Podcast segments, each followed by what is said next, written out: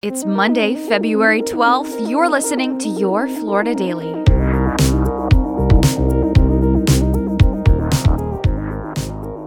I'm Katrina Scales.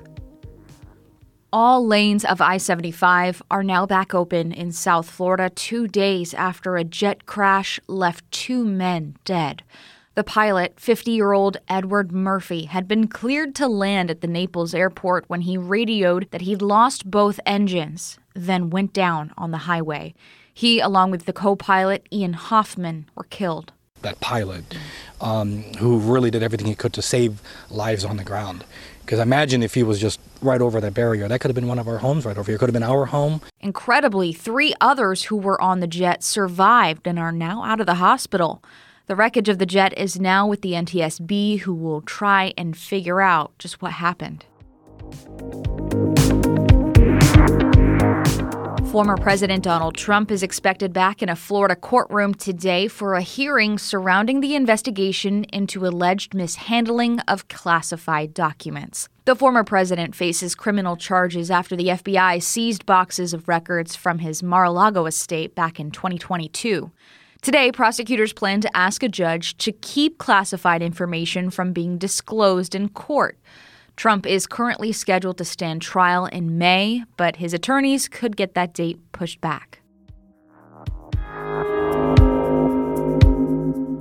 And a series of prostitution stings end with charges for workers at 10 different massage parlors in Volusia County.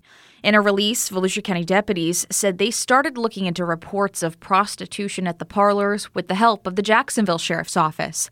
An arrest affidavit shows several stings involved undercover detectives pretending to be customers, paying for massages, and being offered sexual services during the session.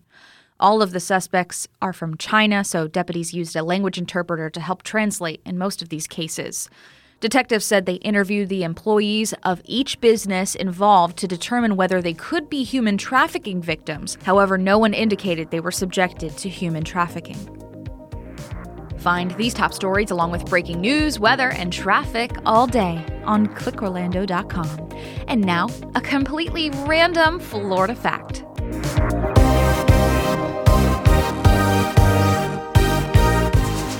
The legend of Key West Fire Chief Joseph Bum Farto goes like this. He disappeared mysteriously in 1976 while awaiting sentencing for drug trafficking and became known as the Jimmy Hoffa of Key West.